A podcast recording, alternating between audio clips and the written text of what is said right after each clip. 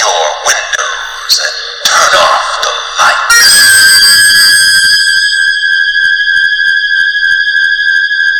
Welcome to Michael Myers Minute, where we delve into the 1978 horror classic Halloween one minute at a time. I'm your host, Robert Black. Minute 32 begins with less than a second of the graveyard, and then cut to the second half of the scripted drive.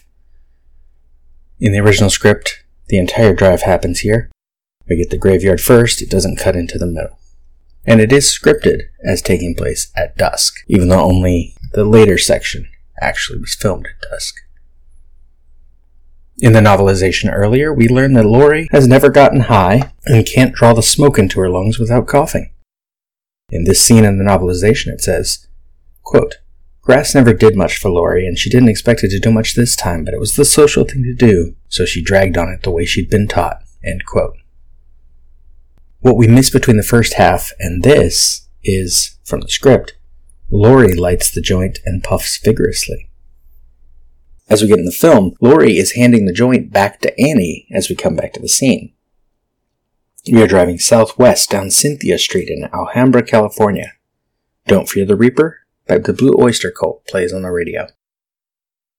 Don't Fear the Reaper was released in 1976 from the album Agents of Fortune. The B-side for its single was Tattoo Vampire. Don't Fear the Reaper was written by and is sung by Blue Oyster Cult's lead guitarist Donald Buck Dharma Roeser.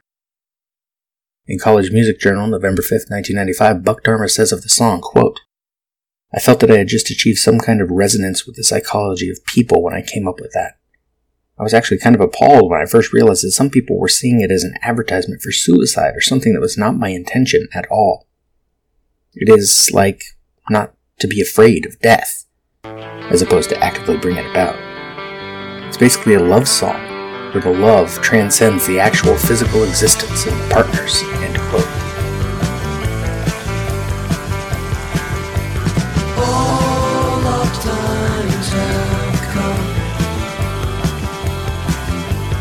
Here, but now they're gone. Seasons don't feel the reaper, nor do the wind, the sun, or the rain.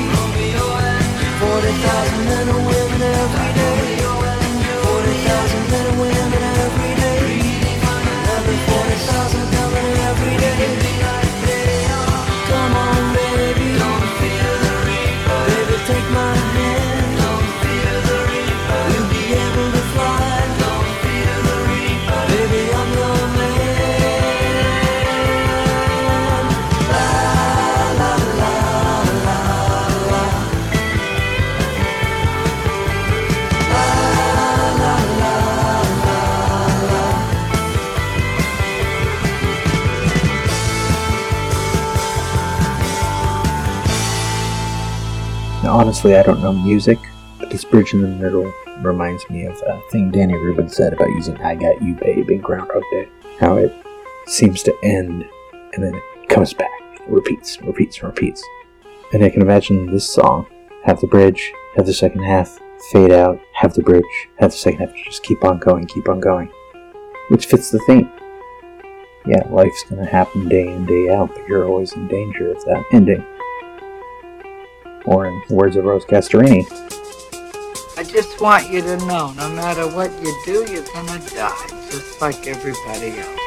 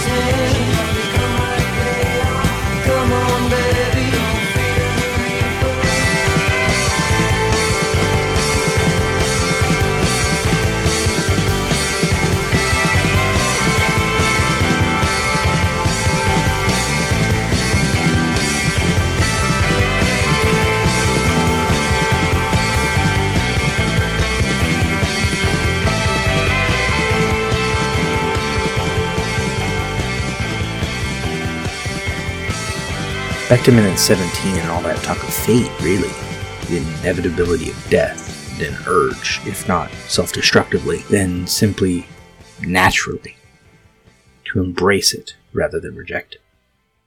Michael as Reaper, a more specific variation of one of his many roles, fate, death. I will note later this minute how Annie, in the novelization, does see the station wagon following, but she doesn't want to spook Laurie, so she doesn't mention it.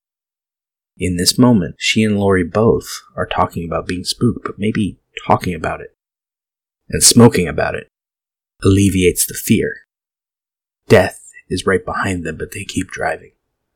It's a nice, initially subtle, though on later viewings amusingly obvious, connection. Don't fear the Reaper and Michael Myers. As we must remind ourselves time and time again watching the original Halloween, this may be integral to the birth of the so called slasher film. But this film exists perhaps just above that pool as something else with serious subjects on its mind. Not that there aren't other, more stereotypical slasher films that also have serious subjects on their minds. But Halloween stands out as one that wears its themes on its sleeves, or out of its teachers' mouths. The lyrics to Don't Fear the Reaper kick in just after Michael in his stolen station wagon comes into view behind Annie's mom's car, second 15. The lead in music serves as a lead in for Michael. But I get ahead of myself. Second 3. Annie. You still spooked? Annie takes a drag. Laurie. I wasn't spooked. Annie. Lies. Love the way Annie says this. Laurie. I wasn't. Annie hands the joint to Laurie. Laurie. I saw somebody standing in Mr. Riddle's backyard. Annie. Probably Mr. Riddle. Laurie, he was watching me. Annie. Mr. Riddle was watching you. The station wagon comes into view. Interesting editing. We already missed Laurie's first drag. Now, second 14, just as she raises the joint for another, we cut to the view out the back window. The station wagon is more obvious now. Filming location here is the intersection of Cynthia and Almansor Street in Alhambra. Michael turns left off Almansor to follow down Cynthia. Annie. Laurie, Mr. Riddle is 87. Laurie, he can still watch. Annie, probably all he can do. In the novelization, Annie notices the station wagon, even recognizes that it is the same one she yelled at on the way home from school, but, quote, not wanting to alarm Laurie more than the poor girl was already alarmed, Annie decided to say nothing. But she wondered who this El Creepo was. If you're trying to meet a couple of chicks, this sure wasn't the way to do it. And if you're some kind of pervert, tailing chicks through the streets of a small town is about as subtle as throwing a bomb into a police station. She checked the rearview mirror again and he was gone. Too bad. Now she'd never know. End quote. Of course, in the movie, he doesn't disappear here. He follows him to the next location in Burbank and then Hollywood. And here, in the novelization, apparently Annie must have read the study about Halloween masks and anonymity I cited at minute 17. Quote, but she had a thought by association, and she uttered it. Have you ever worn a mask? Huh? When you wear a mask, like at Halloween, but I mean a really good one that disguises your face so that people really don't know who you are. What about it? Laurie's brow wrinkled as she waited for the punchline. I was just thinking you can say or do anything from behind that mask because people don't know who you are. It's like the Alexandria Quartet, said Laurie. Lawrence Durrell? End quote. The quartet is four interconnected novels Justine, Balthazar, Mount Olive, and Clea, published from 1957 to 1960. Annie replies, I never read that. I'm sure, Laurie teased.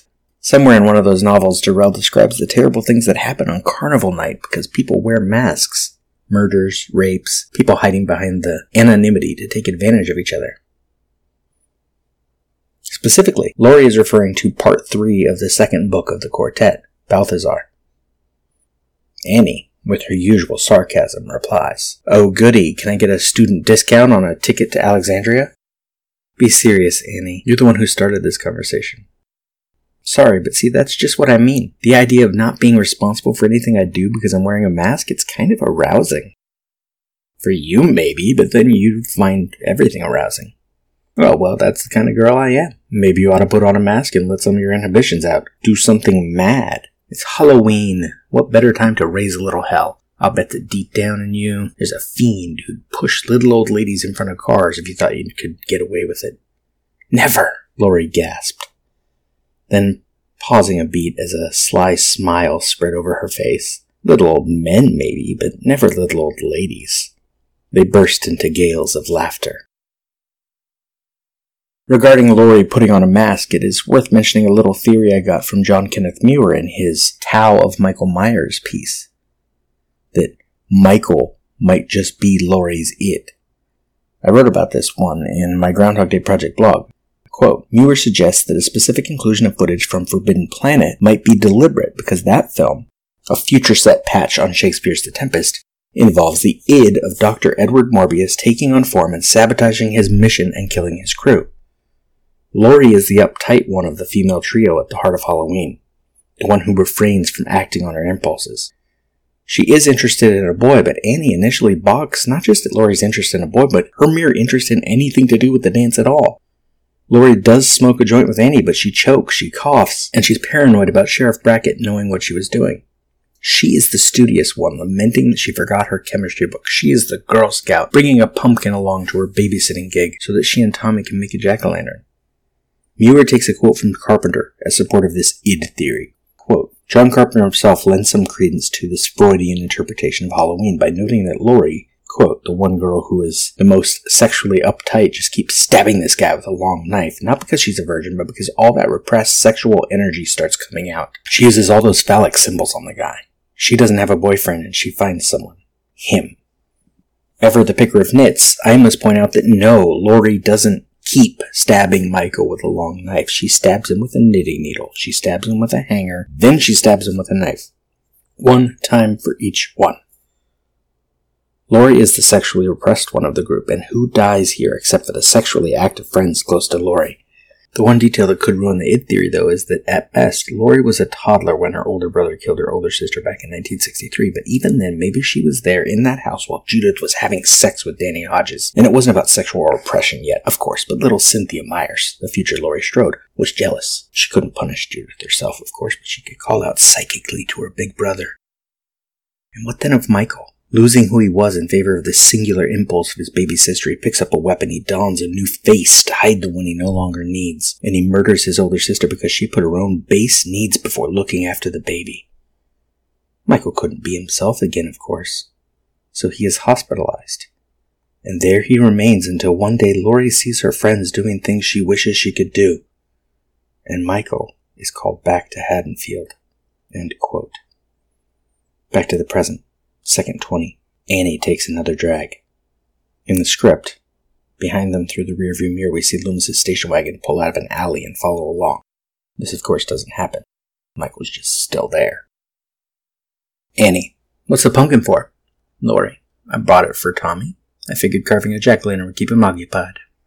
Annie, I always said you'd make a fabulous Girl Scout. Laurie, thanks.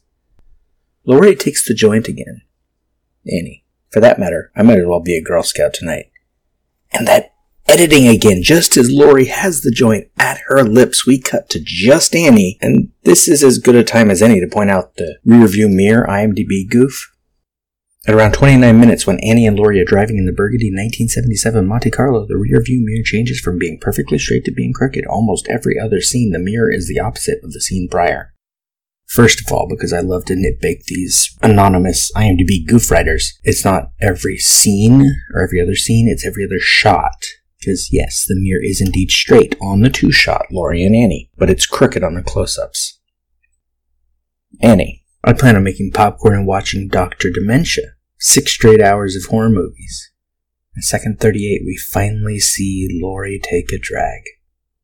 Annie. Little Lindsay Wallace won't know what hit her. Laurie coughs, and Annie takes the joint back. She does not really react to Laurie's coughing, either to worry or to laugh. She may be used to this. Now, in the script, it's interesting the location here on the next cut is the exterior Haddonfield Square, dusk. It says Annie's car drives through the main square of Haddonfield. Following behind is the station wagon. Now we're about to get to.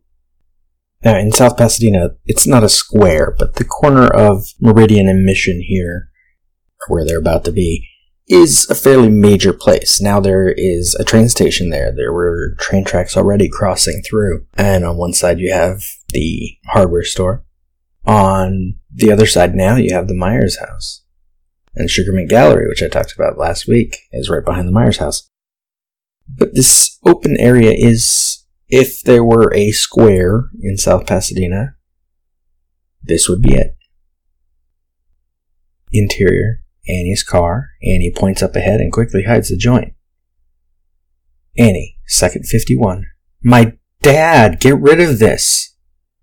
Laurie immediately grabs the joint and puts it where I assume the ashtray is, like she has done this before. I questioned in a. It might be an earlier minute, it might be the next minute with my guest. I'm recording this particular episode out of order. Why they stop at all. Like, hey, there's my dad. I'm gonna drive by and get to the babysitting gig, you know? Why pull over? But I guess Annie is curious as to why the alarm's going off and what's going on in her town, which is good. It's a nice note for Annie as a character. Two police cars are parked in the street in front of Nichols Hardware Store. An alarm bell inside the store clangs shrilly, according to the script. Nichols Hardware was 966 Mission Street, South Pasadena. Today, this location is a restaurant, Radhika Modern Indian. The intersection is Mission Meridian, as I already said, and not far beyond the hardware store from this angle is the Myers house. From the script, they quickly roll down the windows and begin wildly clearing out the marijuana smoke. Behind them, the station wagon disappears off down a side street. It doesn't disappear down a side street, he just pulls over. Because in the movie, they're not paying attention. And the minute ends. That is all for minute 32. Michael Myers Minute is a production of Lemming Drops Studio. You can find more content at lemmingdrops.com. You can stalk us on Twitter and Facebook at Myers Minute or Instagram Michael Myers Minute or join the Facebook listeners group 45 Lampkin Lane. Don't forget to subscribe and leave us a nice review if you like what you hear. And if you really like what you hear, come help me out by donating through Patreon at patreon.com slash Myers Minute. Until next time. See you later. Bye. Bye. You know, it's Halloween. I guess everyone's entitled to one good scare, huh?